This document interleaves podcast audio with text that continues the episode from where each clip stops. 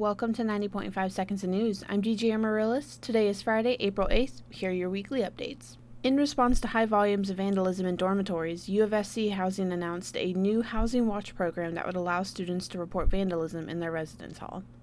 Alongside this program, the department announced that community billing will be considered for damages with no identified offender.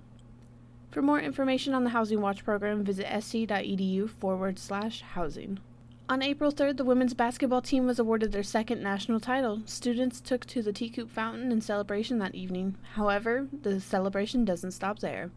A parade will be held in honor of the team next Wednesday, April 16th. The parade will start at 6 p.m. on Main Street and it will end at the State House with time for speeches and excitement. Stay tuned to the WSC FM Instagram for more information regarding the parade.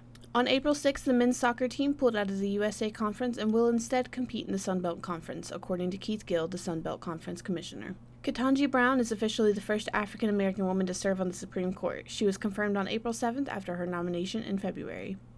I'm DJ Amaryllis, and this has been 90.5 Seconds of News. WSE hopes you have a great day and a wonderful night. Tune in every Friday at the top of every hour for that week's main headlines. See you next week.